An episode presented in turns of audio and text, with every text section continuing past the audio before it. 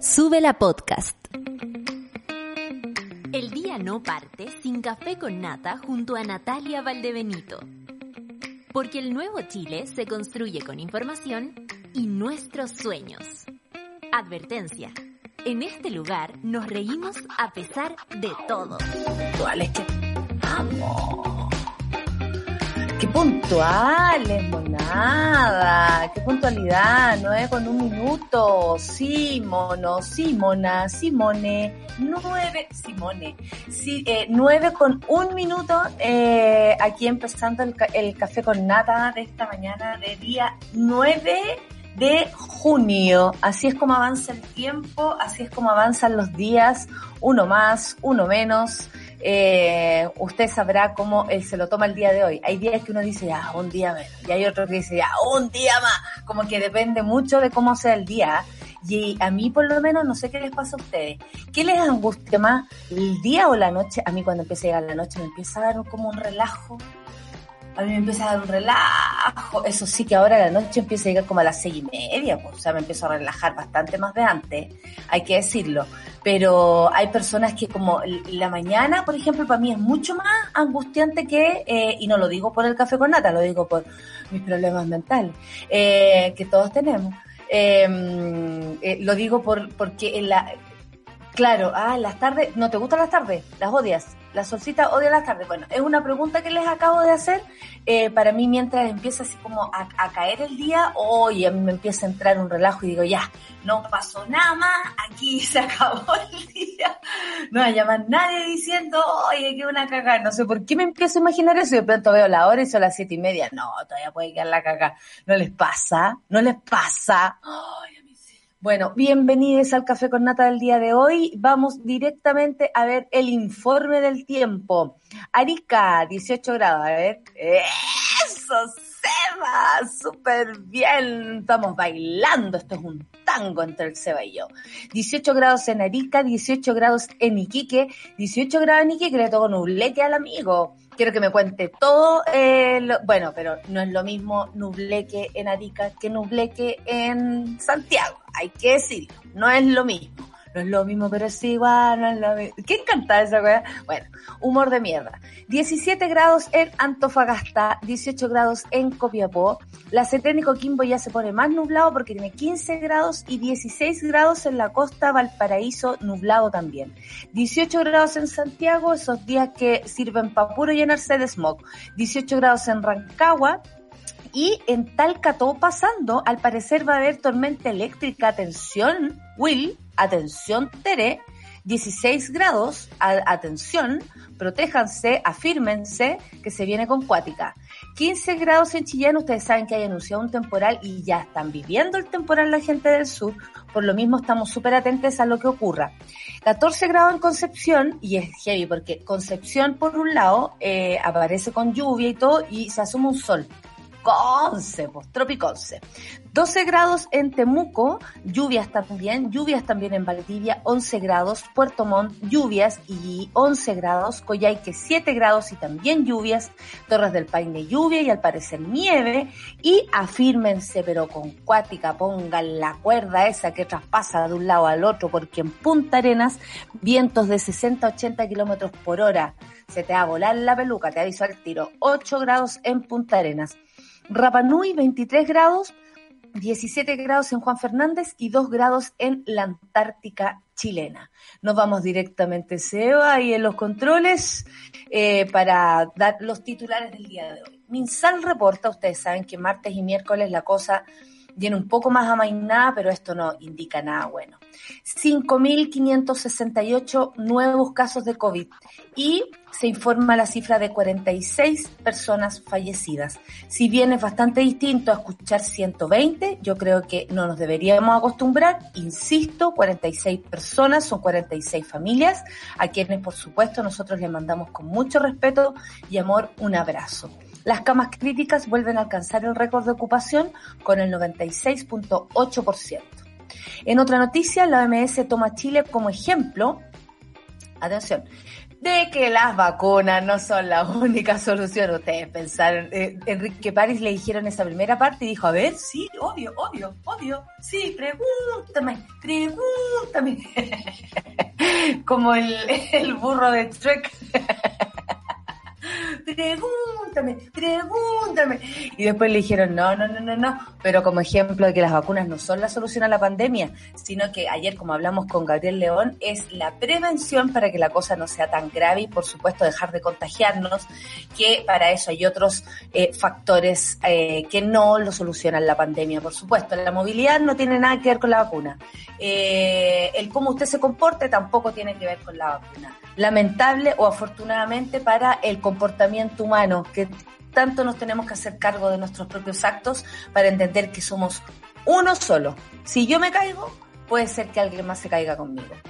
China se adelanta y se convierte en el país, en el primer país del mundo que comenzará a, vacunar con Sinovac a niñas a partir de los tres años. Veremos qué pasa en China. Eh, a propósito de esto, es una noticia que por supuesto nos agrada escuchar, nos agrada leer, porque la vacuna, eh, mientras más se extienda la cantidad de edad, la cantidad de gente que pueda ponérsela, es mucho mejor.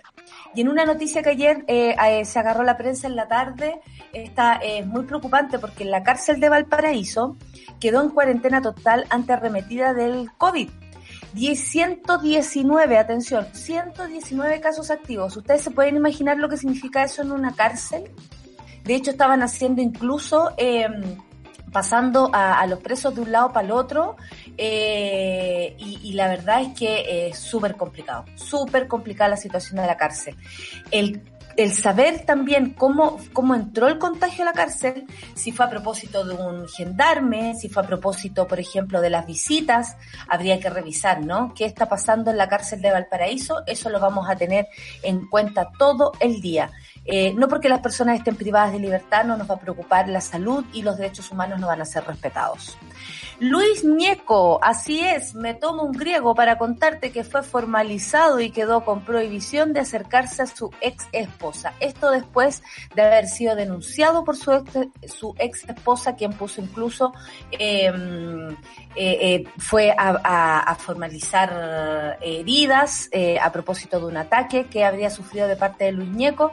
Ayer nos dejaron entrar a la prensa al, al pedido esto por la misma ex esposa. Em, digo es esposa porque no sé su nombre, pronto lo revisaremos y bueno, tal vez ni siquiera es lo importante. Lo importante aquí es que nadie está libre. ¿Escucharon bien? Nadie. Eh, incluido, y los hombres, menos. Se la cuestión. Gasolina, pan o mantención del hogar. Lo que subió y bajó de precio con el alza del IPC de mayo. Yo creo que todos nos hemos dado cuenta. El gas, así como si nada, pum, para arriba. La cagó, como 15 lucas más, no se lo sin ninguna explicación. La benzina a quienes ocupan auto. En mi caso yo ya no estoy casi usando el auto porque no salgo, pero sube sin que nadie lo avise. ¿Se acuerdan que antes avisaban, oye, subió 20 pesos, subió 10 pesos, subió 15 pesos, a la solcita se le cayó algo y está dando jugo? Si la pudieran ver sería fantástico, pero no la están viendo y no la van a ver. Bueno, eh, la gasolina, por ejemplo, la benzina, eh, por, por mucho que estén o no a favor de la gente que anda en auto, sube de precio y a nadie le informan. Antiguamente informaban, ¿se acuerdan que todos los días informaban? Por último, ahí uno sabe que los precios pueden subir, ahora suben y a nadie le dicen nada, no es noticia. Entonces es como, como increíble como nos vamos, se supone, acostumbrando a que estos precios suban como si nada y resulta que después la merma en nuestro presupuesto es bastante alta. No es llegar y subirnos los precios, ¿ah? Eh, tenemos que reaccionar al respecto, porque la mantención del hogar no puede ser que sea lo más caro. Iván Moreira anuncia proyecto para hacer inexpropiable los fondos de pensiones. Les asusta la palabra expropiación. Oh, como dijo Chaguán, ahí viene la ola roja. Oh, se acercan los de la izquierda y se tomarán este país uh, y te expropiarán el voto. Tanto que les asusta la ola roja, como si la ola de conservadores y fascistas no fuera lo suficientemente peligrosa para este país. Hablan de lo contrario a ellos como lo peligroso. Moreira, Moreira, Moreira. No, cómplice de la dictadura. Gente que ha, negado, ha negado violación a los derechos humanos, nos viene a decir a nosotros qué es lo bueno y qué es lo malo. Expropiate este. Eh, justicia le cae a Confederación Brasileña de Fútbol por violar derecho a la vida a propósito de esto de la Copa América. Eso sí, esto todo pasando paralelamente a que los, que los equipos ya están jugando, la eliminatoria, ya empezó esto. Como diría mi amiga Sol, los men. Emmanuel Macron es abofeteado, ¿lo vieron? Emmanuel Macron, estamos hablando del presidente de Francia, es abofeteado en acto público del sureste de Francia. Él iba saludando a la gente y de repente un gallo dice, hola, hola, ¿cómo estáis? Y le pega un, pero así un cachuchazo heavy. A mí la violencia no me parece un cacha, un cachamal, pero cachó bastante bien porque el gallo le pegó de frente le pegó de frente. La violencia no se justifica desde ningún punto de vista, por supuesto, pero habría que saber por qué le llegó el cachuchazo a Manuel Macron. Vamos a hablar de eso. Corea del Norte, la brutal nueva ley que castiga con dureza a quienes vean series extranjeras. Sí, están escuchando bien. A sus familiares o jefes también. Y a quienes usen pantalón pitillo.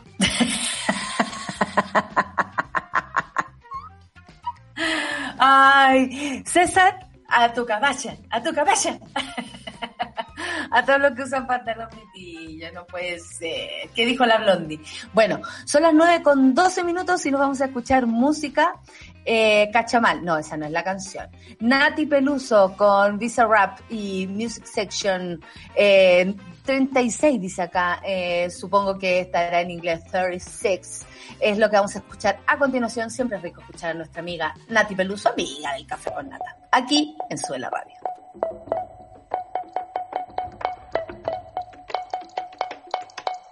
Qué buenas vistas tenés cuando me pones a cuatro patas. Café con Nata. Estamos de vuelta, estamos de vuelta aquí en el café con nata. Esa es la onda solcita. Entra a tu casa. ¡Eh!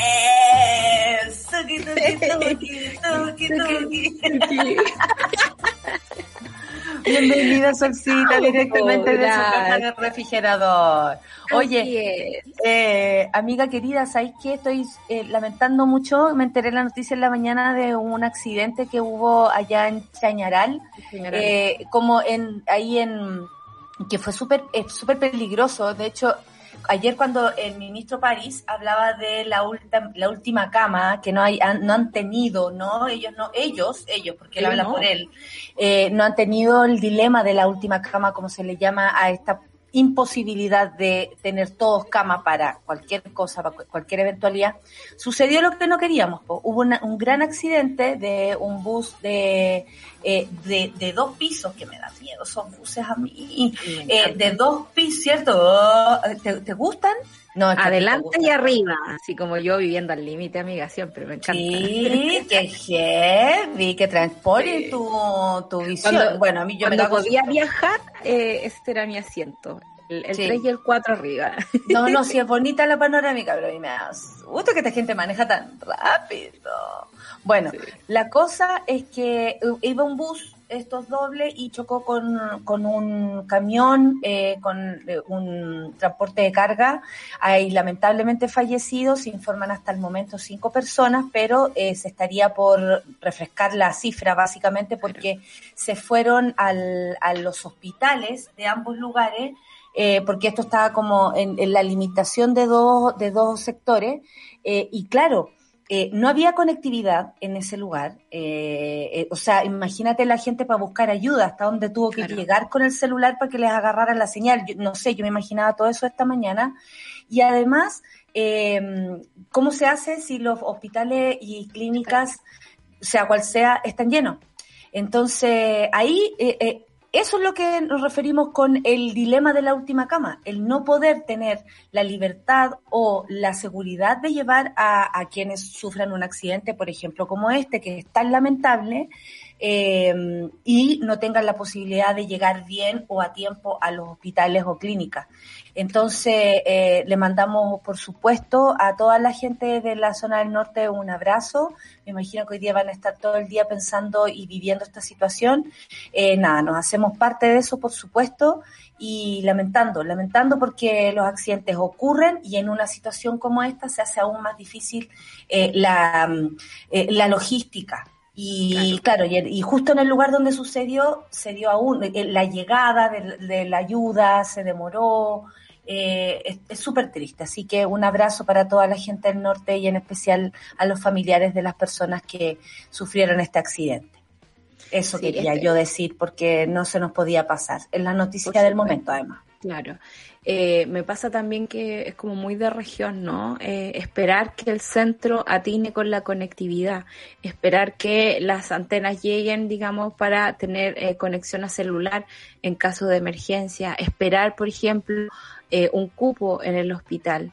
Todo eso es como la cultura de siempre de las regiones. Yo siempre cuento aquí que mi mamá espera hasta última hora, entonces teníamos que llevarle al doctor y corriendo a Santiago, así medicada para que llegara de alguna forma eh, al, lugar de los hechos. Eh, y en este caso súper complicado porque eh, el ministro Pari siempre habla del dilema de la última cama como estas camas por secretaría, ¿no? Probablemente sí, vas a tener una cama, pero después de 60 horas, después de 80 horas, después de esperar en condiciones no muy buenas. En este caso no se puede esperar. En la mañana también veía una noticia súper terrible de un bombero que llegó quemado y que no lo pudieron atender porque no había cama, no hay esa, ese, ese es, ese gap de la urgencia, ¿no? Que, puedes atender inmediatamente. Aquí todo es espera. Entonces, es muy complicada la situación que nos tiene la pandemia y llama la atención, eh, sobre todo con este tipo de noticias, eh, que, sigamos esperando que la cosa pase, más que ser proactivos en hacer algo. Eh, es muy complicado. Es muy complicado y por lo mismo, eh, si nos ponemos en contexto de pandemia, es más difícil la noticia, pues, porque uno se pasa el tiro el rollo qué ocurriría si hay, o sea, e, e, era lo que nos, era lo que temíamos. ¿Qué pasa si hay un accidente? Eh, más encima en un lugar apartado de Chile, o sea, en una carretera donde de verdad eh, era como decían ahí, tierra de nadie, porque era un lugar absolutamente inhóspito. No sé si conocen eh, todos, bueno, tenemos mucha monada del norte, pero quienes son del sur, las carreteras en el norte, y es como, wow. Wow. No hay puntos de referencia, no, es son línea en la que uno va y como de sí, son cuáticos. Entonces, y, aparte, y parece que esta era como de, una, sola, de dos pistas. Entonces, no sabemos cómo sucedió el accidente, por supuesto, pero nos hacemos parte de este dolor, porque obviamente se junta con esta contingencia que es la pandemia. Ayer se informaron 5.568 casos nuevos, 46 personas fallecidas y las camas críticas, por supuesto, eh, vuelven a alcanzar un récord de ocupación con el 96.8. 96.8, ¿qué es eso? Son aproximadamente el 100%, o sea, que una cama por un lado, una cama por el otro y se ocupará de inmediato apenas se desocupen, porque ese, eso es el problema. Hay 3.265 personas hospitalizadas en unidades de cuidados intensivos, críticos, perdón, en la UCI, y 2.771 se encuentran con ventilación mecánica. Eh, hemos estado en ese número todo el tiempo e incluso ha ido creciendo, porque estábamos en los 2.500, 2.400 y ahora ya vamos en los 2.700 personas con ventilación mecánica. Eh, según estas personas, eh, un 96.8% eh, son aproximadamente 134 camas disponibles de un total de 4.000, imagínate, o sea, y hasta ayer habían 145 camas disponibles. Eh, es muy poquito, por supuesto que sí, y no da la seguridad ni siquiera para que te venga un surmenage en tu propia casa. Ya no te podía enfermar. Yo creo que aquí lo tenemos que tener claro. No, eh, las personas, por ejemplo, que iban por una fiebre alta a la clínica, por último, para que se las bajaran, no pueden ir. Y, no es recomendable porque además el bicho anda, bicho como le decimos nosotros, muy mal dicho, bicho muy mal dicho, eh, eh, ¿Cómo se llama esto? Por supuesto que eh, no se puede ir uno tampoco a la clínica por una duda, ¿no? Hoy día hay que ser prioritario en las decisiones que se tomen. Pasando a otra solcita, la OMS toma Chile como ejemplo que las vacunas no son la solución a la pandemia, ya lo hablamos con Gabriel León. Sí, estamos esa hace un, un, buen rato. Eh, creo yo que ha sido un desperdicio de. Chuta, perdón, se me cayó. Está lloviendo en el sur, por eso la sol se escucha como que. Como el eh, forro. está lloviendo. Está lloviendo dilo, dilo, El internet anda, pero pésimo, así que se van perdonar. Eh, pero claro, estamos en una situación crítica y el Estado de Chile, creo yo, ha desperdiciado plata y capital humano en una campaña de vacunación que podría haber sido mucho mejor eh, si es que fuera acompañada de otras medidas. Y tal como lo dijo María Van der María Van der me, me, dan risa los lo María Van der Está Don Tedros, eh, Andranopoulos. Tedros. ¿Por qué no le Pedro? Eh, no lo sé.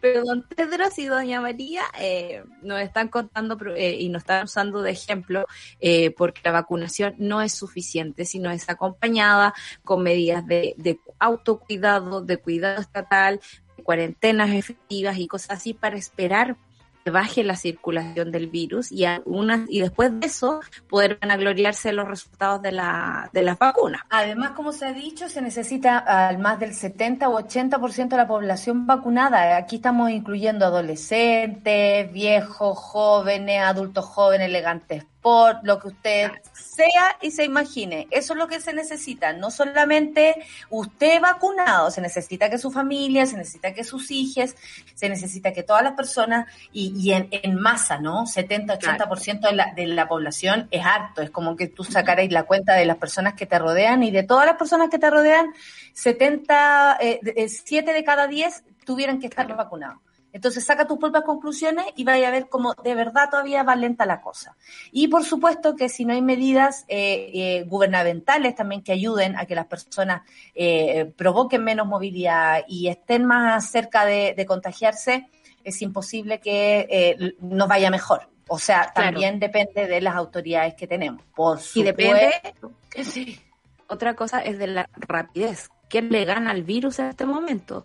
Eh, francamente está pidiendo que se apuraran las vacunaciones porque con la variante Delta, creo que se llama, la, la, variante que está jodiendo un poco ahora los días en Gran Bretaña, eh, se necesita eh, vacunar a la gente antes de que empiece a mutar aún más, porque si antes el coronavirus eh, contagiaba a una o dos personas por contagiado, ahora está cerca de los cuatro, cinco, seis personas por contagiado. Y esa rapidez de contagio hace que el negocio de las vacunas eh, sea un poquito inútil si es que no nos apuramos a inmunizar a toda la población me está yendo mal con el negocio de las vacunas. Eh, Están bajando los activos. Bella. Precios por inbox, bella.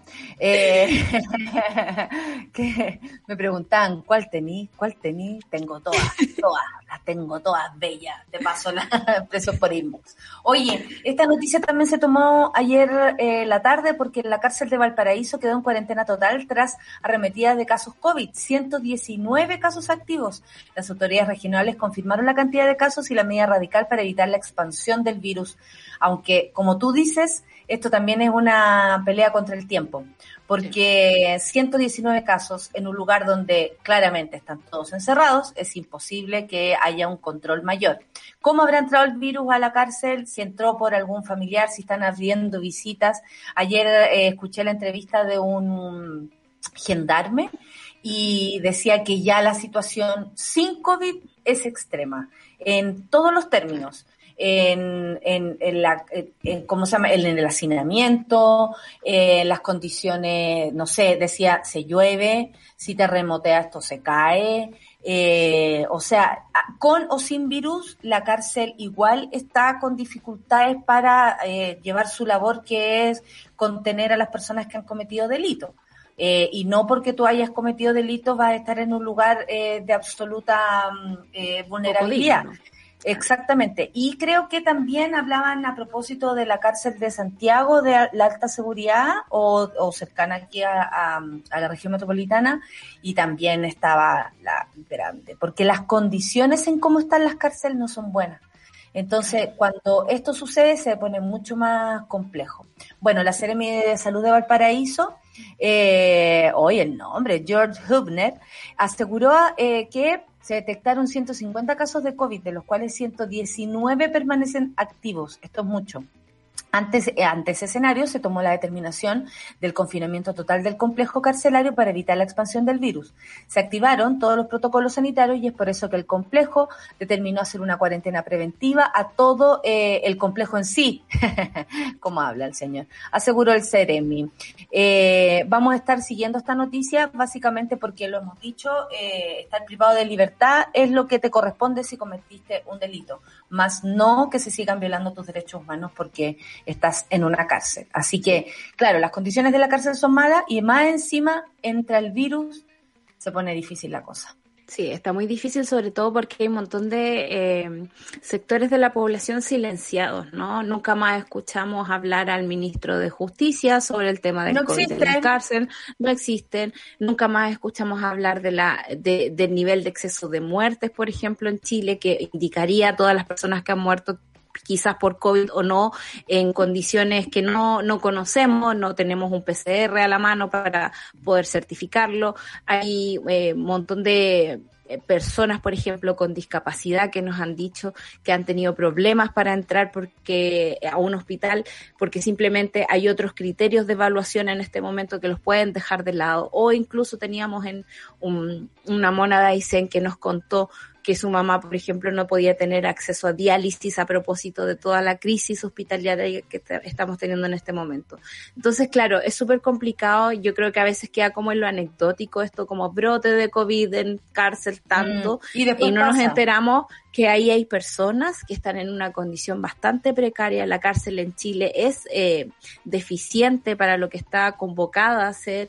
Eh, no se ha hecho nada al respecto. No escuchamos al presidente hablar de esto. Se mueven a los presos vienen de un lado para otro sin avisarle a las familias. Recordemos también que ellos estuvieron aislados, no se les permitían las visitas y sabemos que el sistema no los contiene completamente. Por ejemplo, son sus familias las que llevan alimentos a las cárceles para poder mantenerse eh, durante mejor en, su tiempo de estadía. Entonces, claro, eh, es muy complicado todo lo que el COVID también eh, no nos deja ver. Y en este caso, mm. claro, viene como lo anecdótico, y lo digo así con harta pena, porque es como, no, no sabemos quiénes son esas 119 personas, no conocemos su nombre, siempre hay alguien que habla por ellos, ¿no? Ya sea la Ceremia, ya sea Gendarmería, y no, no conocemos las reales condiciones de ahí adentro. Entonces, para que estemos siempre atentos, para por que ejemplo, ni siquiera sabemos si han seguido, si los han vacunado de manera masiva. Por ejemplo, deberían haber una, campaña de vacunación extrema y, o sea, es como ahorrarse un problema, ahorrarse el problema Exactamente, adelantarse, adelantarse ante la situación, claro que sí. Oye, acá la Dani dice, eh, empecemos con la campaña, que empiece luego la campaña vacuna tu chicoco. Claro, vacuna tu hippie y vacuna tu chicoco. Esas son las nuevas campañas cuando ya tengamos la, la, vacuna, la que sea para, para nuestros niños y adolescentes, vamos a hacer la vacuna, eh, la, campaña vacuna tu chicoco y eh, también, por supuesto, ahora estamos en la vacuna, en la campaña vacuna a tu hippie. El Fran dice, hola pues niña, ya toda la mañana, yo creo que dice toda la monada, pero viene saliendo el turno, así que lo vamos a perdonar. Hoy tengo mi merecido día libre, está la zorra en el hospital. Ustedes saben que el Fran trabaja en un hospital. Cuídense por fin, mucho amor. Si lo dice el Fran, tenemos que hacerle caso. ¿Vamos a la música, Solcita? Vamos a la música. ¿Qué te vamos, vamos a, la música. Uy, pero mira, oh, mira la que nos... Vas a llorar, llorar, y sé que vas a sufrir, sufrir. Marisela, qué buena canción cuando comprendas que te olvidé, que hoy te toca perder. ¡Eh! Me gusta esa parte. ¡Eh! Vamos a escuchar Maricela la canción de Mamita porque a mover la canala nomás. No queda de otra en este país que la verdad no nos acuna tanto. Así que si no nos acunamos entre nosotros es imposible. Y bailando y cantando, créanme que al menos se pasan dos minutos de esta vida un poco más viola. Maricela, y sé que vas a llorar. Piñera, café con atención.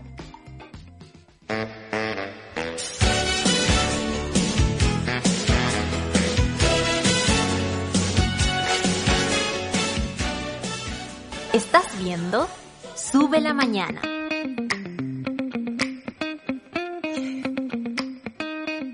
Acuerdes de mí. Hoy pararán.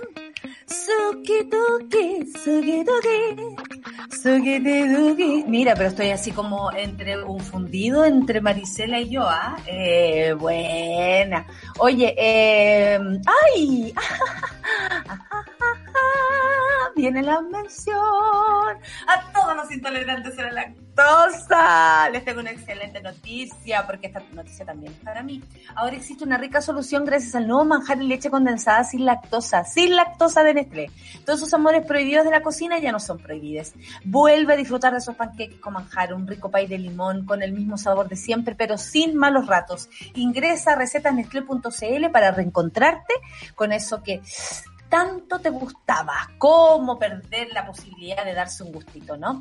Y este domingo 13 de junio podrás elegir tu gobernador o gobernadora regional en la segunda votación que se realizará en 13 regiones del país. Esta vez serán solo dos candidatos por región. Conócelos en elecciones2021.cervel.cl y elige el país que quieres. Servicio Electoral de Chile, Cervel.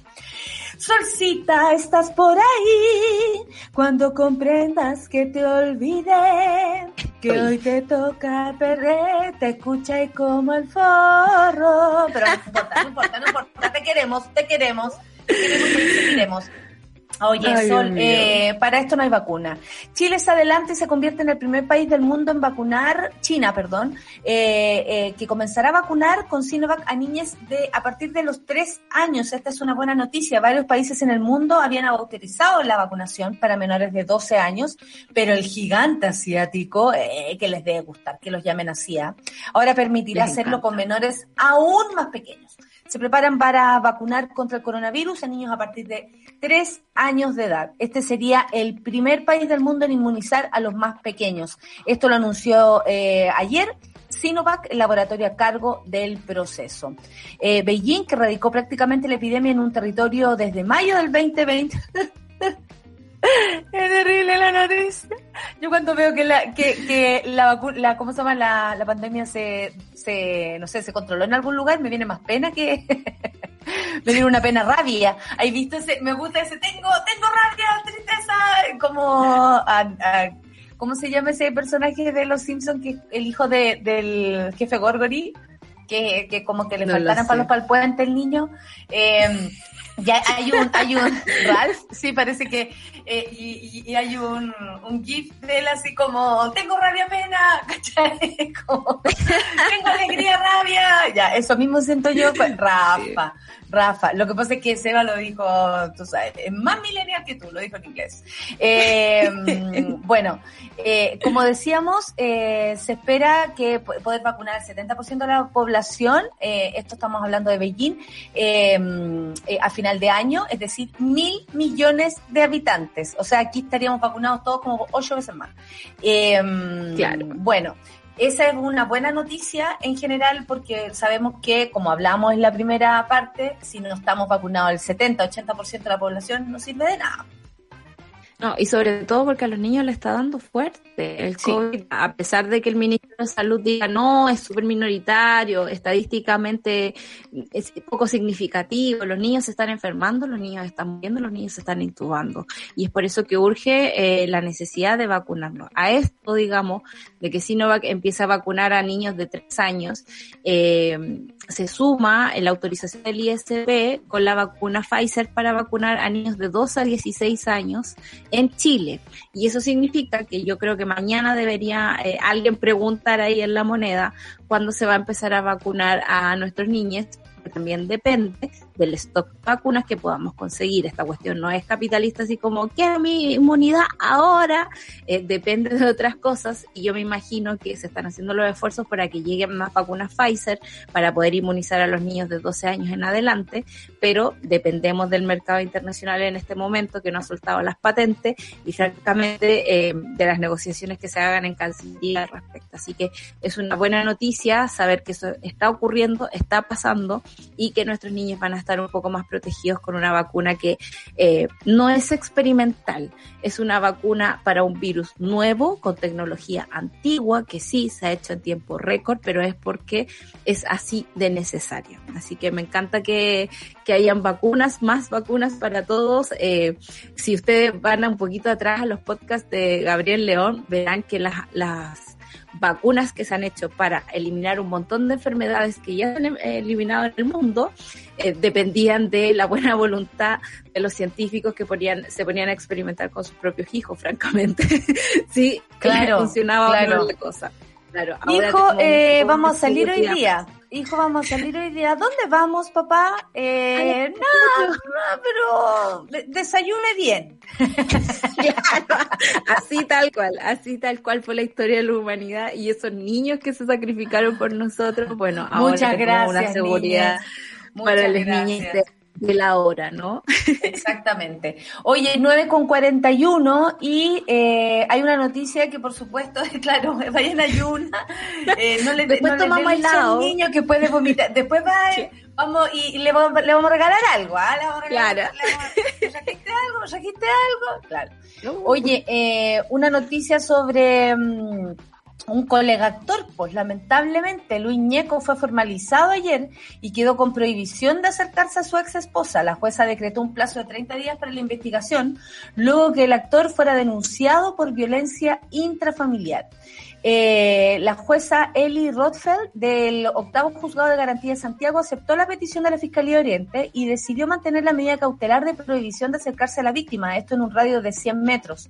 Tampoco podrá, por supuesto, acercarse a la residencia ni al lugar donde trabaja su ex esposa a quien él le habría golpeado. Por eso ella puso esta denuncia. Ñeco enfrenta cargos por lesiones menos graves, luego que la mujer denunciara haber recibido golpes de su parte el pasado 2 de junio en su domicilio. Eh, estos antecedentes lo llevaron a congelar su participación en la campaña presidencial de Ignacio Briones. Y sé que vas a llorar, llorar. La campaña de, los buenos, de las buenas ondas. Oye, pero no, y ayer un, un tipo de la dijo, selección. Briones, así como algo bueno. Briones es a quien tú le encargarías tu negocio. ¿Qué se creen? ¿Encargarían? ¿Qué creen que este país es un paquete, weón? ¿Qué creen? ¿Qué creen? La dura, ¿Que, la dura. que somos una empresa? Dejen de tratarnos como clientes. ¡Basta! No, bueno, eh, gravísima baja de la campaña de Briones que, uy, va, pero eh, viento en popa, nadie diría, sí. que, que, pena, qué pena. Desde el comando de Ignacio Briones nos están llamando y diciendo, mucha pena, mucha pena. Eh, claro. hay, eh, no saben cómo borrar la hora de las películas de fábula. bueno, y además no, la marca bien. de yogur también le pegó la PLR eh, y también el programa donde él estaba en el en Mega, el que Got es el Got, Got Talent. Yo, mi, mi visión es que yo creo que tenían todos ganas de al tiro de sacar, como que eh, era la oportunidad para pegarle la pelea. ¿Sabéis por qué? Porque cuando estas personas con este nivel de ego, ¿no? Porque eso es lo que podemos decir, yo no puedo decir eh, o no puedo hablar personalmente, yo estoy hablando como público, ¿ah? No, claro. no, yo no conozco, lo he visto una sola vez al, al señor Ñeco, así que no me vengan aquí a achacar el muerto, porque bueno, eh, a Baradit lo he visto dos veces uh, y me pone la foto, la foto, la foto ahí. Y tu amigo Baradit, tu amigo Baradit. Entonces, no, ya, yo voy a dejar el tiro, claro, lo voy a hacer la desconocida, bueno, porque yo no lo conozco, ¿ya? Así que a mí, la distancia. Bueno, eh, eh, ¿cómo se llama esto? Eh, cuando uno lo ve como público, uno dice, qué desagradable sujeto. Eso es lo que me pasa a mí, ¿cachai? Entonces, me imagino que al verlo en acción, porque estar en un programa donde él puede dar su opinión, se empieza a notar mucho más quién es la persona, ¿no? Eh, que si es simpática, si es empática, si es divertido, si es, es, buena onda, si quiere ser buena onda incluso, o si quiere demostrar su lado de mierda. Bueno, el punto es que cuando este gallo entra a este programa de televisión, yo creo que empieza a mostrarle lash, y ahí de más que la empresa esta del yogur, la marca yogur y todo lo que dijeron, no, pero ¿cómo? Entonces, vino esto a decir, basta y le cancelaron todos los lo, negocios, básicamente. Quedó, mm, quedó ahí votado con las pegas.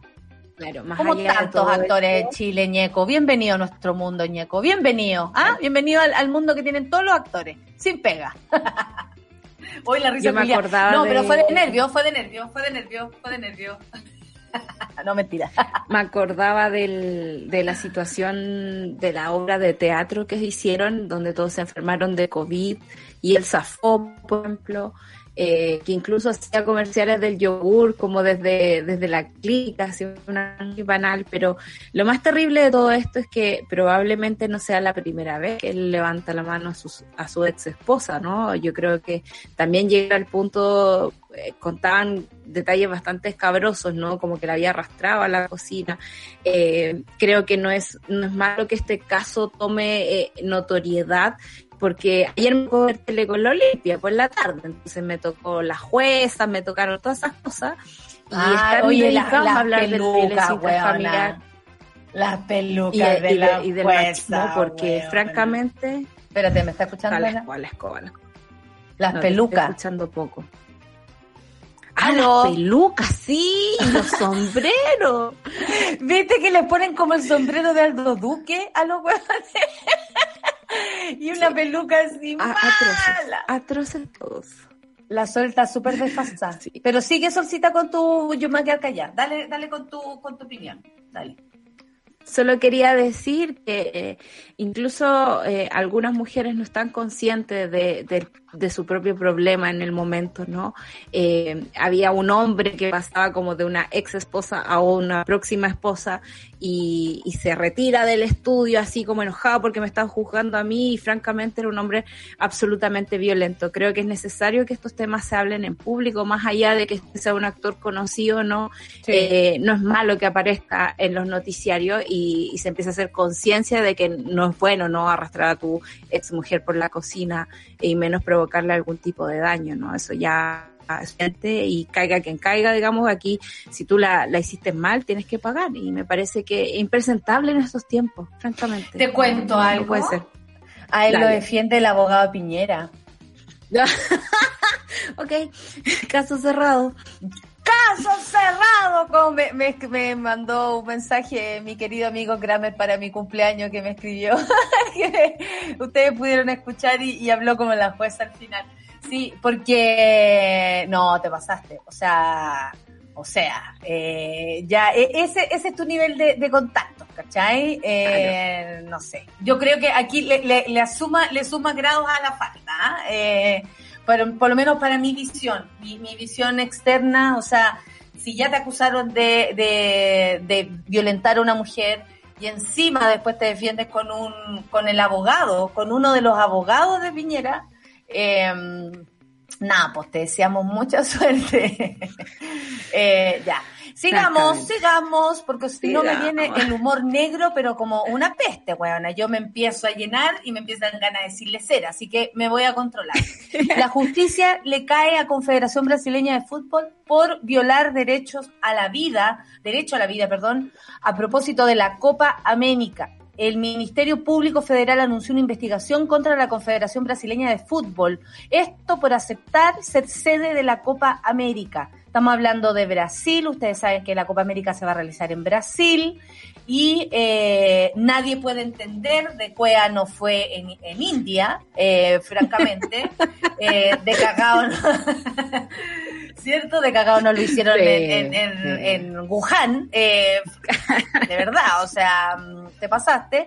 Y en una investigación, la Fiscalía eh, ha incluido a SBT y a Disney, dueños de los canales ESPN y Fox Sport, que transmitirán los partidos, así como las empresas patrocinadoras. Tengo que decirlo, ¿ah? me va a disculpar el jefe, pero esta cosa es así. Mastercard, AdMed, Latam, ojo, SEMTL, eh, Diallo, Kaway, Betson, eh, Team Beaver 21, FedBay 22, informa el diario Fola de Sao Paulo. El subprocurador Carlos Alberto Vilena, afiliado a la Procuraduría Federal de Derechos del Ciudadano, ordenó abrir oficios a los fiscales de los estados de Goiás, de Mato Grosso, Río Janeiro, Sao Paulo y Distrito Federal el pliego recoge así eh, la posible omisión del deber de prevención de conductas contrarias a los derechos humanos en el contexto de actividades empresariales. O sea, aquí se está tratando de meter eh, de alguna manera este resquicio legal para, para decirles que esto no está bien, que está en una pandemia absolutamente incontrolable, sobre todo en Brasil, Brasil de la región, eh, digamos, latinoamericana, es el país que menos, o sea, que, que, peor lo ha hecho y que más encima Bolsonaro, su propio presidente, también está a portas de ser de alguna manera enjuiciado a propósito de sus medidas pandémicas o de su eh, trato con la pandemia, de su visión claro. frente a la pandemia, de su actitud frente a la pandemia. Eh, esto eh, llama la atención. Yo recuerdo que la semana pasada hicieron una conferencia de prensa, no se presentó el, el, el capitán de la, de, del equipo de, de Brasil. O sea, hay algunos eh, actores de este, de este juego, ¿no? Que están dando a entender que esto no es posible. Yo no sé cómo funcionará, por ejemplo, los equipos europeos respecto a sus propios jugadores yo creo que van a haber presiones de varios lados o les importa una raja y la web que se juegue. No tengo idea sí. qué piensan. ¿Sabéis que es muy complicado porque aquí hay plata de por medio y mm. ese es un tema. Se habla de que hubo un poco de coimas para Bolsonaro, eh, se habla, ¿no? En forma de rumor porque no, no tenemos cómo comprobarlo, pero el asunto es que aquí se apela justamente a esto, conductas contrarias a los derechos humanos en contexto de actividades empresariales. ¿A qué le conviene que esto se juegue? Probablemente esas que e incluso hay una chilena, no sé si han visto como un comercial en la tele que dice necesitamos la Copa Ay, América, necesitamos favor. ver, es como francamente yo no lo necesito, necesito que la gente se cuide y por último, si vas a hacer un evento de este tipo, tú tienes que tener las condiciones sanitarias pertinentes para poder recibirlo. En Tokio, muchos de los voluntarios han renunciado a las Olimpiadas porque eh, significa realizarlas, tener eh, camas reservadas para los deportistas. hay más medidas Hay más que seguridad en y Brasil, limpieza. Claro. Exactamente.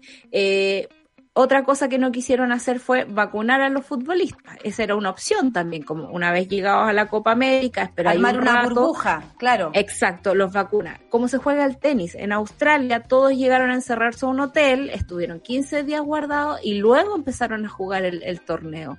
Entonces, claro, esta cuestión va en contra de los derechos humanos y va en contra de esta, de la salud de las personas, porque francamente lo único que está importando es el negocio de la Copa América. Y eso a mí me parece muy grave, pero absolutamente permisible por todos estos gobiernos, porque eh, por supuesto que el, el, el, fútbol te distrae de la pandemia, por supuesto que van a aplaudir a Bolsonaro por tener fútbol en vez de muertes, digamos, en los informes de las noticias.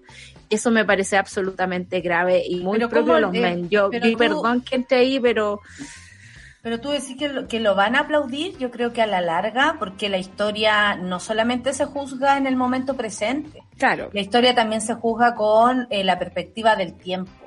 Y en la perspectiva del tiempo, así como Piñera, va a ser juzgado, al menos en nuestras mentes y en nuestros corazones, y lo digo de una forma bien arjona para mí, pues, bien, bien maná.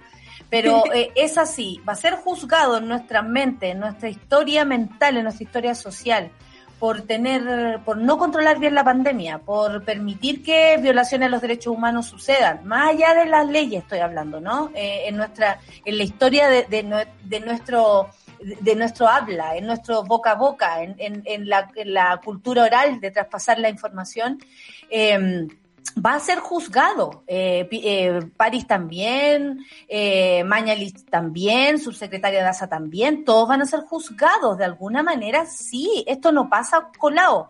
Yo me imagino que para Brasil, eh, por mucho que a estas personas se nota que no les interesa si muere uno o dos, porque como decía eh, Bolsonaro, bueno, la gente muere y se lava las manos de una manera eh, impactante. Yo creo que a la larga Sol no es tan eh, permitible que se hagan estas cosas. Eh, yo creo que, que la historia cuenta, yo creo que la historia se cuenta con, con tiempo también, con distancia respecto a los hechos, y por mucho que hoy día a lo mejor le celebren eh, esta situación la mitad del país, porque ni siquiera me consta que sea todo el país el que esté pensando en esto, porque yo creo que Brasil está tratando de sobrevivir más que de ver fútbol, eh, eh, van a ser juzgados. Y, y algo va a pasar algo va a pasar y ojalá les vaya bien, digo, en términos de salud, ojalá no se enferme nadie, ojalá no haya eh, muertos, porque también podrían haber muertos a propósito de esto. Eh, y es loco, es loco que eh, aparezca esta situación. Cuidado, cuidado, que está apareciendo algo. ¿Qué, qué está en la mitad de nuestro... Llegó la Mariela, que, que la vamos Ah, a tener llegó en la- nuestro próximo bloque. Sí. Pero espérate, que se ve extraño ahí en la mitad. Eres tú, pero con la mitad de tu cara, mira. El- Qué miedo, qué miedo. ¿E- ¿Esto Sí. será Bolsonaro? ¿Ah? ¿El Yo creo. está atacando? Los men del fútbol, los men del fútbol. Mira, ojalá que prevalezca Mira lo que, que, tú mira que viene el que, le, el que le agarró a Macron y te pega el cachillazo, ¿ah? Te lo digo. Así tal cual. Sí, es importante entender también la perspectiva del tiempo y que esa perspectiva del tiempo también nos ayude a eh, generar las responsabilidades correspondientes, no solo por lo que hiciste, sino también por lo que no hiciste. Y eso se aplica mucho a Chile, ¿no? Si bien aquí la impunidad lamentablemente es un es, es como pan de cada día, esperamos que eh, todo lo que ha pasado acá, ¿no? Todas esas muertes que pudieron evitarse, tengan una consecuencia política en algún momento. Y eso me parece importante, quizás ver como precedente Sí. lo que vaya a pasar en Brasil, porque ahí sí estar la atento, justicia hay que estar funciona. atento. El tiempo corre y, y pega fuerte. Yo, yo creo que ya, ya no vienen tiempos de, de impunidad. Ya, ya no, ya no. Y no lo vamos a permitir. Quienes estamos acá desde un micrófono, la gente en la calle no lo va a permitir, no lo vamos a permitir. Y en ningún contexto. Impunidad, nunca más. Ese es el nunca más, la impunidad. Oye, son las 9.57 y tenemos una gran invitada a continuación, por supuesto, a nuestro panel feminista. Así que nos vamos a ir con tiempo y todo. Mírame, hoy que nos va a querer el Lucho hoy día. Nos vamos a la canción, porque ahora viene Kylie Minogue con Magic. Se la dedicamos a la invitada que viene a continuación eh, para una bonita conversación, por supuesto, a propósito del cuidado y cómo, y cómo este país se hace cargo, ¿no? Más allá de las mujeres, eh, sobre el cuidado de los seres de este mundo. Porque al parecer esa, esa misión se le puso a la mujer como si fuera inamovible. Vamos a hablar de esto, la constitución y más a continuación. Kylie Minogue y Magic aquí en Café con Nata. Sube la radio.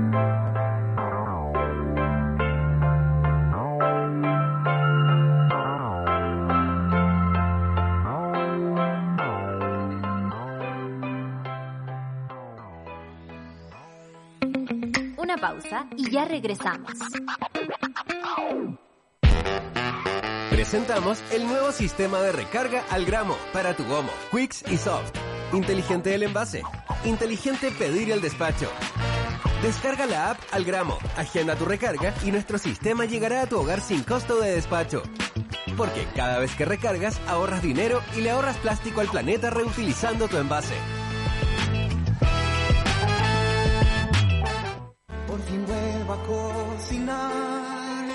Gozar y a saborear mis panqueques favoritos con manjar. Amor prohibido, ya no es. Amor prohibido, si lactosa es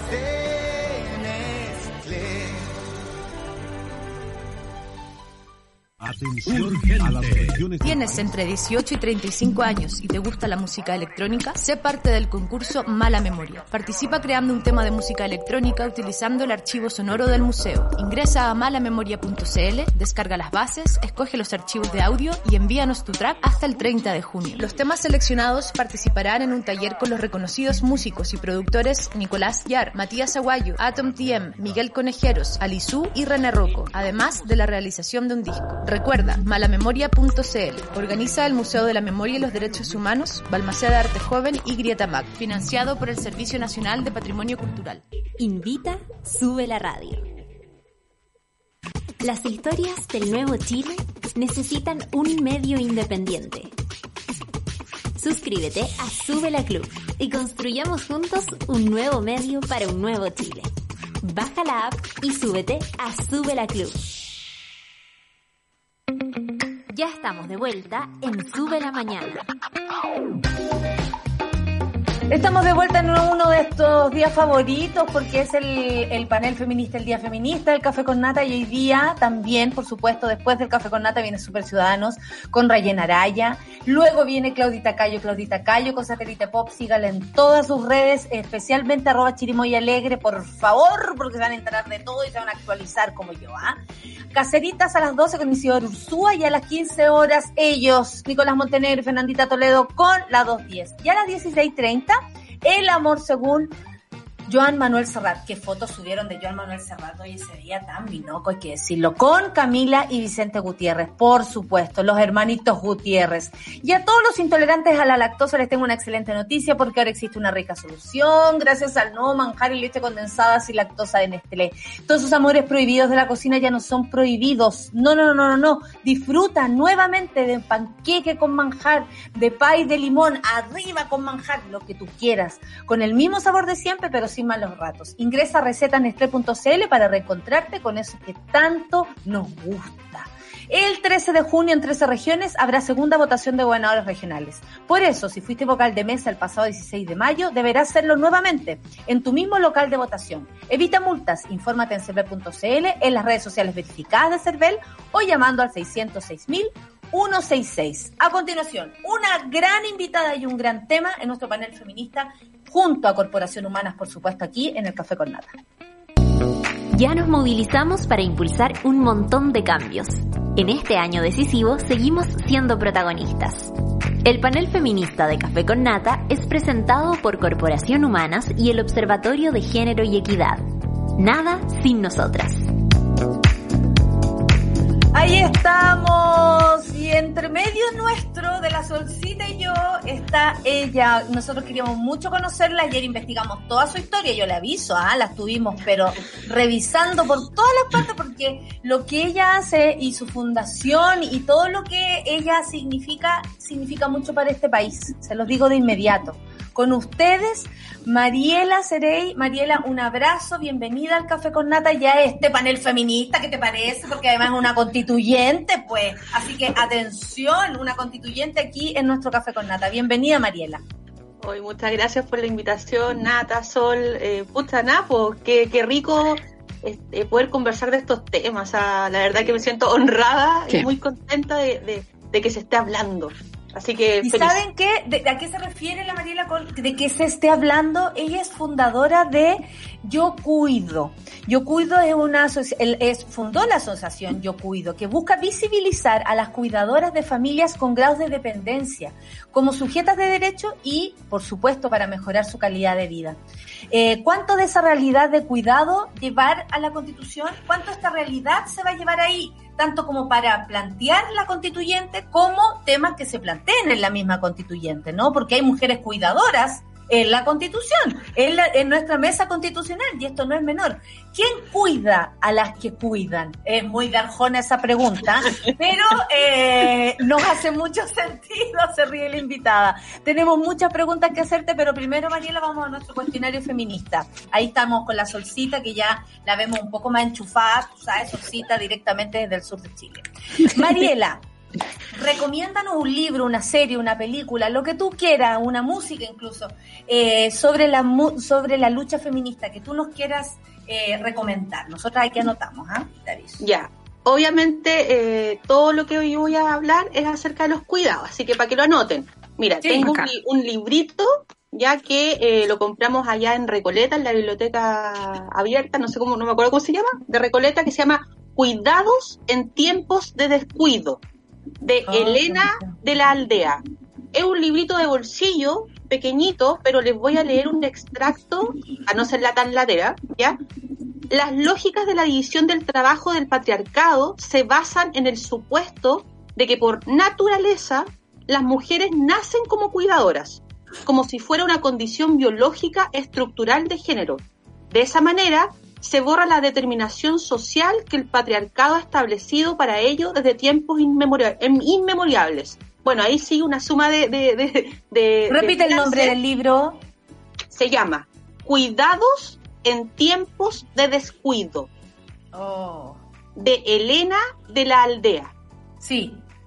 y acá, obviamente... Anotadísimo sigue hablando ahí, dice, eh, desde estas viejas concepciones hemos leído y escrito la historia hasta ahora, pero podemos cambiarlas. Y en eso estamos. Eso, Mariela, qué agrado tenerte acá en el Café con Nata, qué necesario.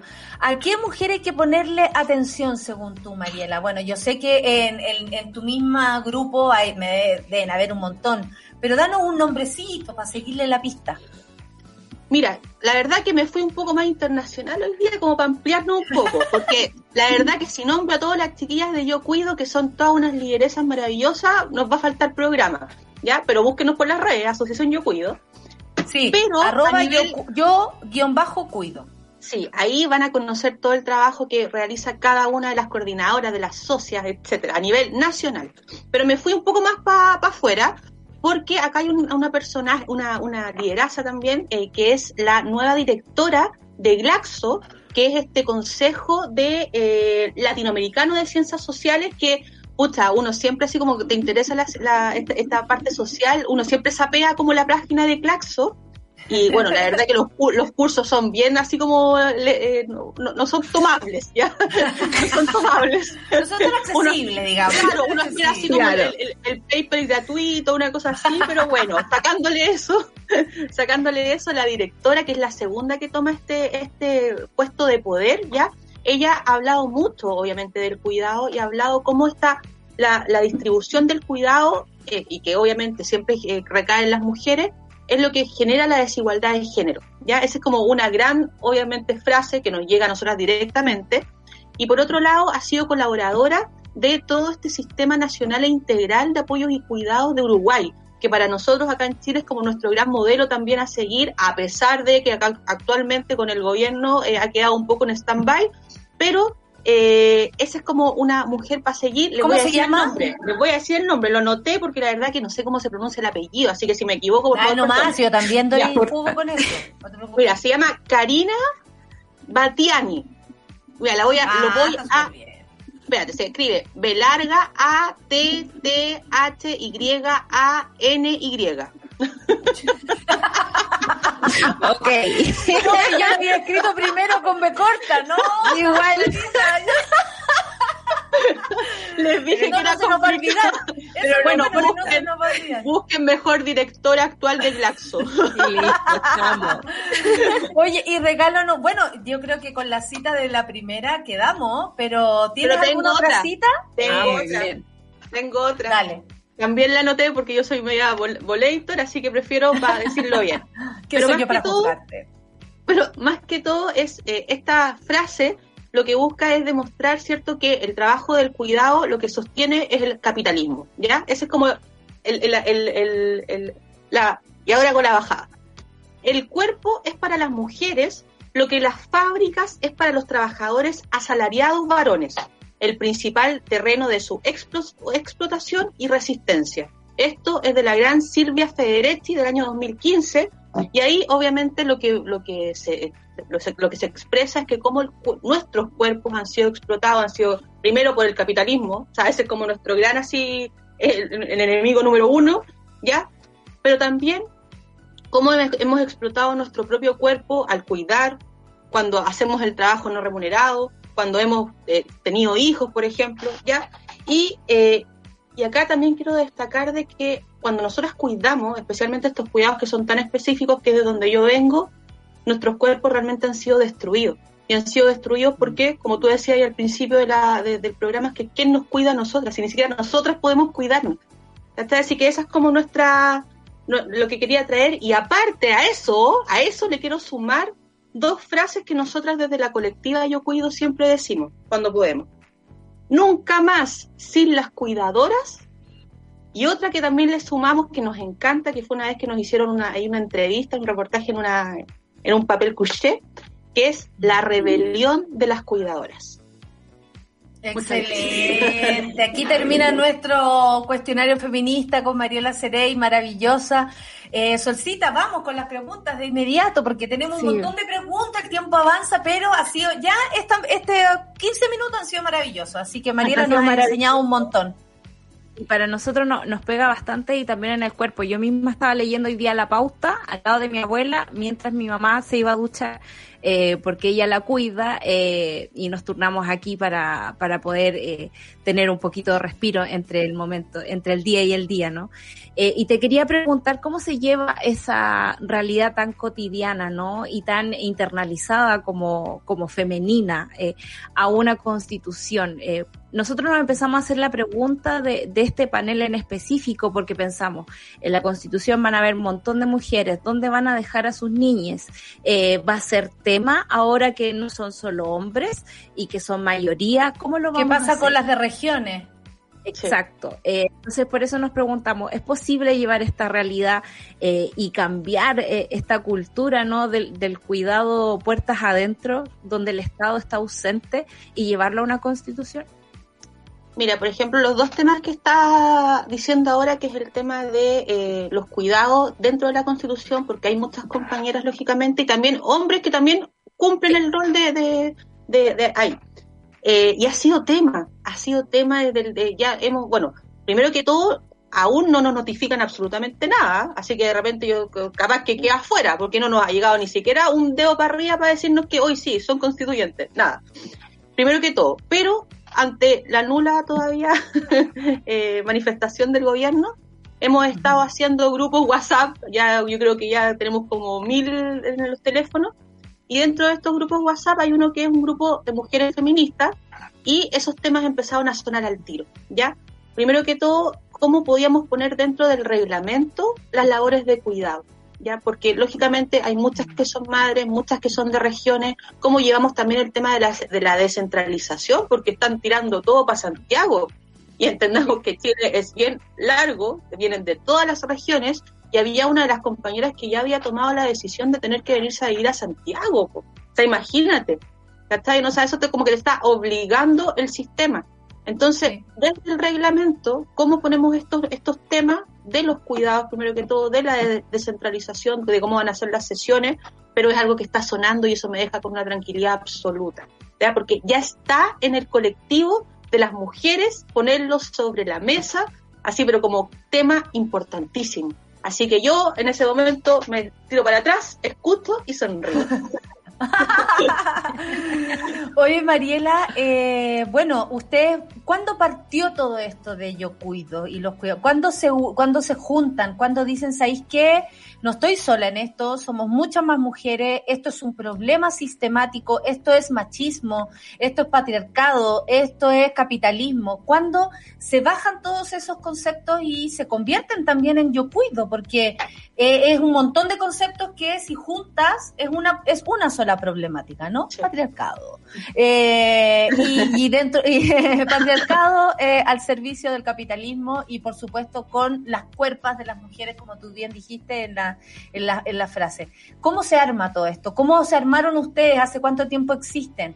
Eh, cuéntanos, porque tú vienes, como tú decías, yo voy a estar en la constitución, eh, o sea, en la convención constitucional, pero me llevo a todas, a todas las yo cuido, van conmigo. Entonces, todas las yo cuido.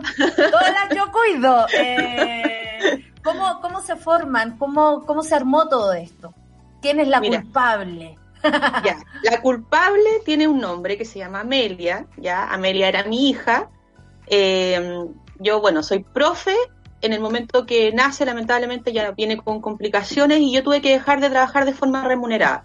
Y ahí parte todo el problema, ¿cachai? No se me acaban las licencias, eh, put, me separo, o sea, se viene así como todo, pa, pa, pa, pa, La noche. Ya, todo, ¿cachai? Todo. Y en ese momento es como, ya, a ver, mi hija es 100% dependiente, yo no puedo trabajar en mi profesión, ¿qué hago? Y ahí yo siempre cuento, eso fue, estaba hablando de finales del 2017, ¿ya? Diciembre del 2017. Y es como, y siempre digo, dos caminos uno, te quedáis en la casa llorando y que así como desesperada y te quedáis ahí, o tratáis de hacer algo. En este caso nosotros tratamos de hacer algo.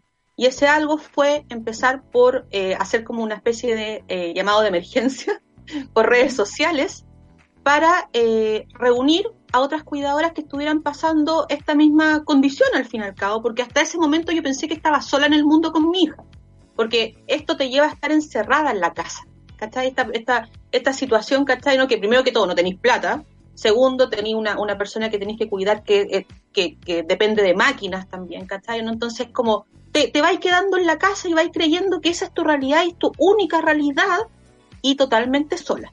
Entonces, grande a, las redes sociales, ¿ya? Hago esta publicación, eh, ah, yo soy de acá de Villa Alemana, entonces hago el contacto con un concejal de acá que yo como que lo caché, yo dije, ah, este, este loco es social. Entonces, ahí me puse en contacto con él y él me ayudó a generar una primera reunión en, en, el 2018 donde llamó a parlamentarios que iban a asumir en marzo del 2018 para que escucharan a esta mujer que se iba a quejar. Y tate, po, me fui a quejar, po. Hice un PPT, en ese momento yo estaba sola, pues estaba conmigo. Y llegaron algunas mujeres del Centro de Discapacitados Físicos de acá de Villa Alemana, y llegué con mi PPT y decía, bueno, a mí lo que pasa es que me están vulnerando mis derechos humanos. esa fue, y, esa fue la parada y yo cuido, o sea, desde el día uno, porque así me sentía. No podía trabajar en mi profesión, no podía tener, no tenía tiempos de ocio, no tenía eh, salud mental, no te, nada, o sea, era como, uy, mi vida se, pa, ahí quedó. ¿Cachai? Y ahí me pescaron, no sé cómo, ya, porque hasta el día de hoy me dicen, usted estaba muy enojada en esa reunión. Y yo, sí, créeme que estaba muy enojada, porque tocaba puertas y tocaba puertas y todos me hacían así las medias tapas. Porque no había ninguna respuesta, o sea, el sistema no tenía una respuesta para esta realidad. Y tú decías, pero ¿cómo? ¿Cómo no va a haber nada? No, no había nada. Nada. ¿Cachai? Y así empezó, po. y así empezó como a aprender esta cosa donde de repente mujeres fue como, oye, yo también cuido a mi hijo, o yo también cuido a mi padre, y, y siento exactamente lo mismo. Y esta cuestión fue una bola de nieve.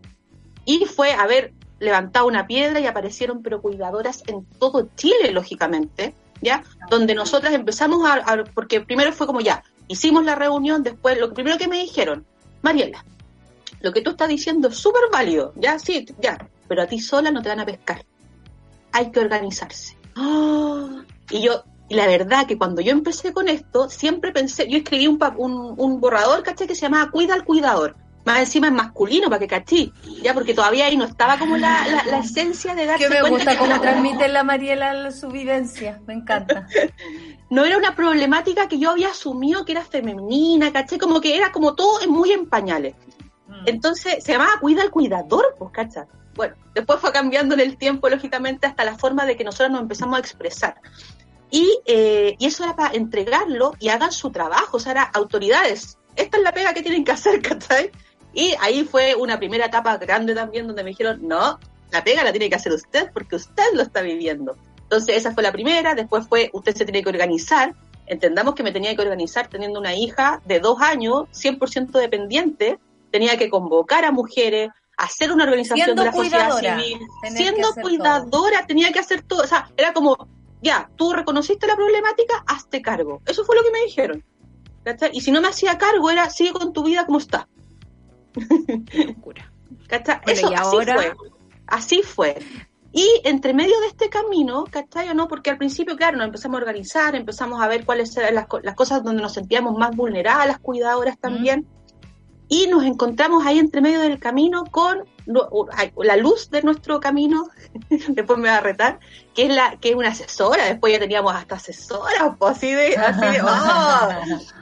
Y nuestra asesora llegó caída del cielo, que se llama Karina Yaconi, yo siempre la nombro, después me reta, ya. Ella es psicóloga eh, comunitaria, psicóloga comunitaria. Si me equivoco, perdón bueno, ella es súper especialista en los temas del cuidado y ella nos hizo esta apertura de mente de que esto era una lucha feminista y empezamos a estudiar más encima. Era como, ya, hagamos clase, nos empezó a pasar texto, nos, no, no, y, y, nos hizo esa apertura de mente donde nos transformamos así como en un grupo de cuidadoras, bla, bla, bla, en ya una lucha que nos hicimos cargo de la problemática, donde era un cambio de paradigma, el cambio del sistema económico, y ahí nos fuimos, ¡pa! Y así, con todas estas herramientas, llegamos a, la convención. Oh, qué bacán. Hermoso. Mariela, eh, y ya que están ahí, eh, ¿cuáles son los modelos que ustedes están mirando para generar esta estructura estatal eh, que ayuda a los cuidados? Porque estamos así un poco aburridos de subsidiar al patriarcado, ¿no? Mira, nosotras, eh, la verdad que llegamos como con nuestra propuesta de, campaña, ¿cachai? Era como ya, esto es lo que nosotras queremos, esto es lo que nosotros venimos trabajando, y esto también fue con lo que nos acercamos a la gente en los tiempos de campaña y por redes sociales y todo. que era el derecho al cuidado, ya que tiene que quedar consagrado en la nueva constitución. Obviamente al principio no fue algo fácil porque, vuelvo a insistir, no es un tema que se habla así como en la cotidianidad, ¿cachai? se naturaliza. Claro, está súper normalizado, es normal que lo hagan las mujeres, ¿cachai? No o como, ya. Entonces, primero... Es casi como, ¿quién lo va a hacer entonces? Ya, lo mismo.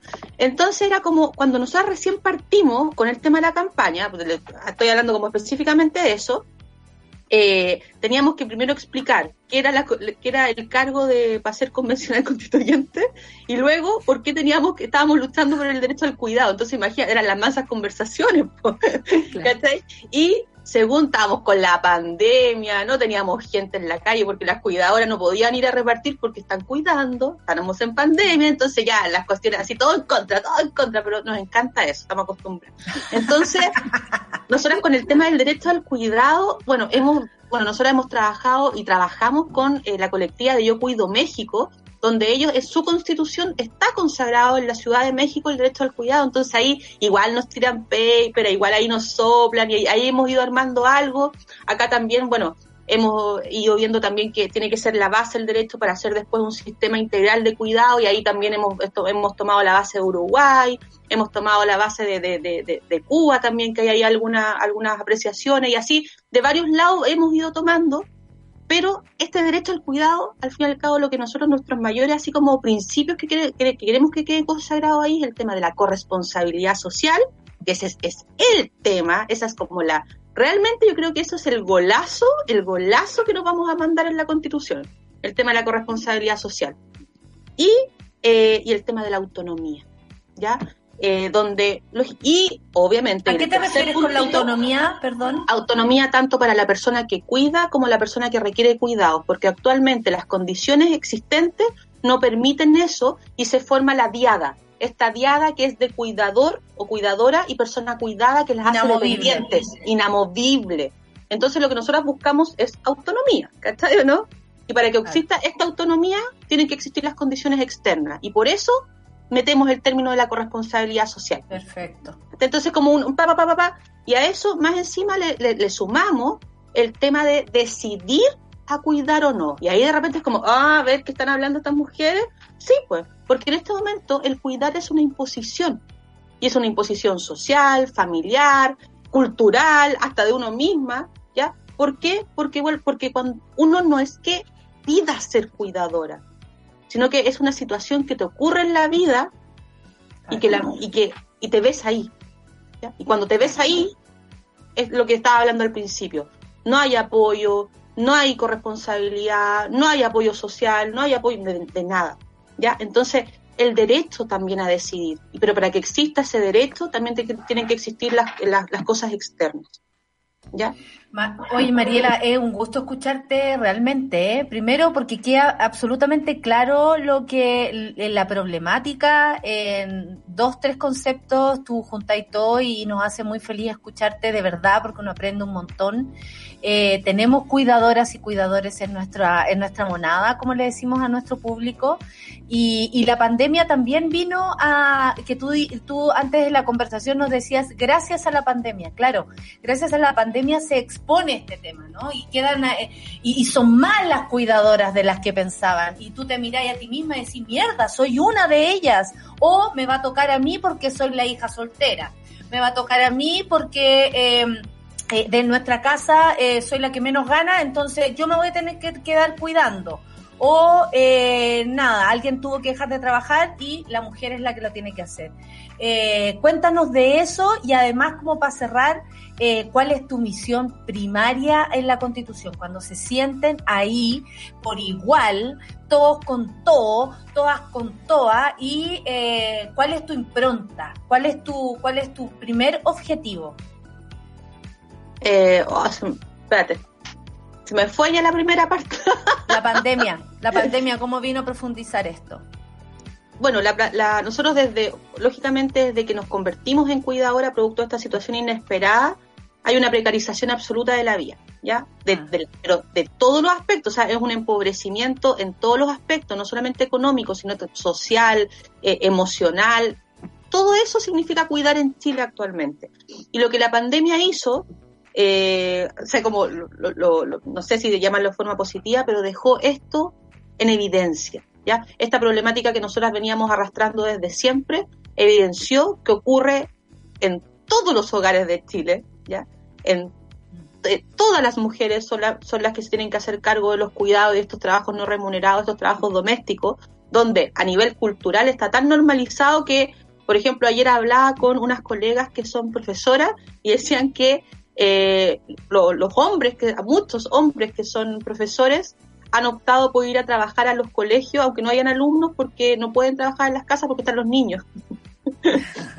Y se ríe la Mariela, me gusta esa risa final, le pone el, remate al chiste. y es como, ya, y la mujer puede hacer eso, así como, ah, yo me voy a trabajar a otro lado porque me molestan los niños. O sea, de, esas cosas estamos hablando, entonces estamos en pañales, o sea, la verdad que estamos en pañales. Y por eso es tan importante lo que se ha logrado ahora de que todas las mujeres tomemos conciencia de que si no nos unimos con esta problemática, la verdad que tenemos para 50 años más viviendo con el mismo sistema y donde el cuidado en este momento en la Constitución tenemos que dejarlo como base, en el centro de la vida. ¿Cachai o no? Y ahí obviamente nos abrimos con un, un gran paraguas de demandas sociales donde el cuidado, claro, es como ya el paraguas, pero estamos hablando del cuidado de las personas, el cuidado del medio ambiente, el cuidado de, de todo. ¿Cachai no? Como este gran paraguas pero como este, esto de realmente tengamos un Estado que de una vez por todas se preocupe, cuide a cada uno de nosotros, que es lo que no ha hecho hasta ahora.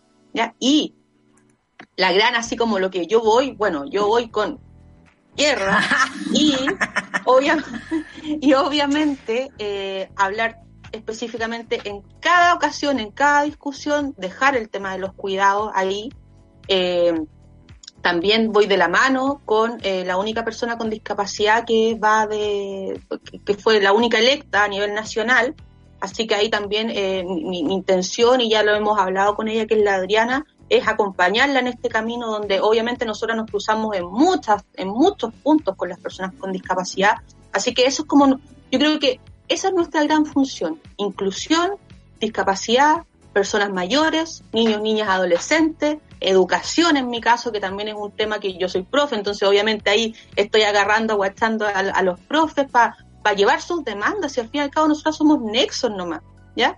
Nosotros tenemos que ir a hacer la pega de la, de la gente que votó por nosotros primero que todo, pero también tenemos que hacer la pega del Chile que queremos.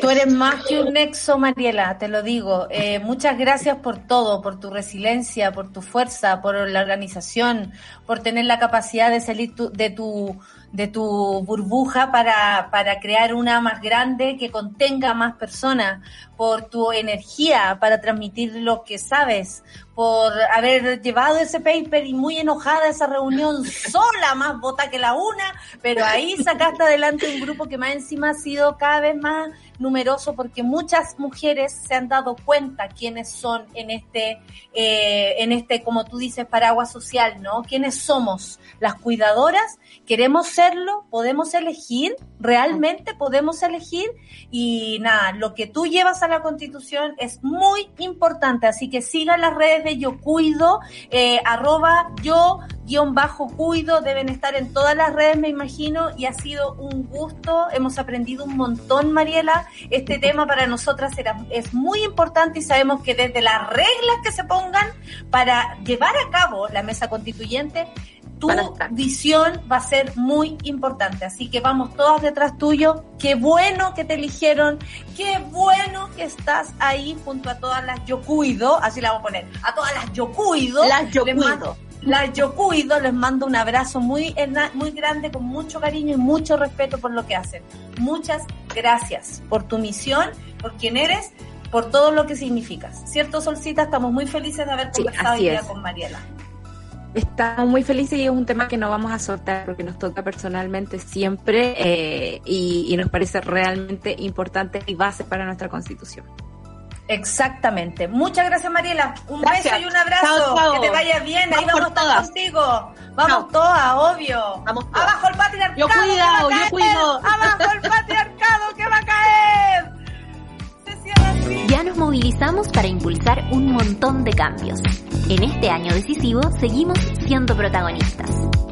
El panel feminista de Café con Nata fue presentado por Corporación Humanas y el Observatorio de Género y Equidad. Nada sin nosotras.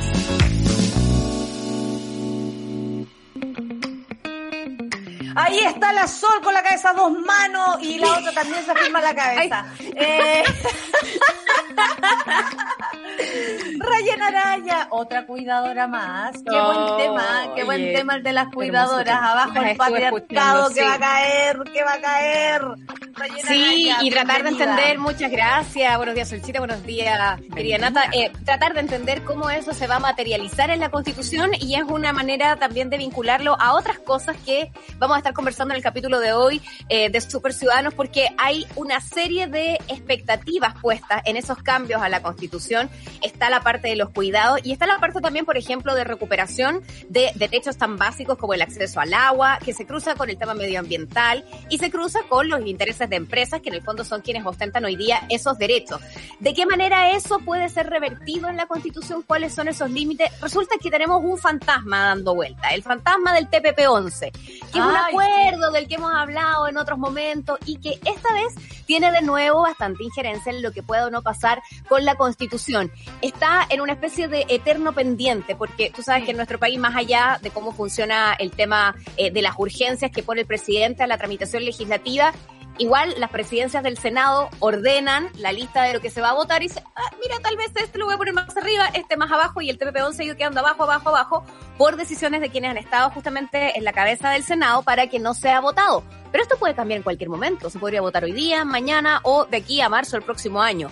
¿Cómo afectaría eso la Constitución? Tiene mucho que ver con el tema de los derechos, de los cuidados, de los accesos, del bienestar finalmente. Así que de eso vamos a conversar hoy día con Mauricio Daza, que se lo sabe así, pero el revés y el derecho, el TPP Excelente, muy bueno. Oye, esperamos que la solcita es, se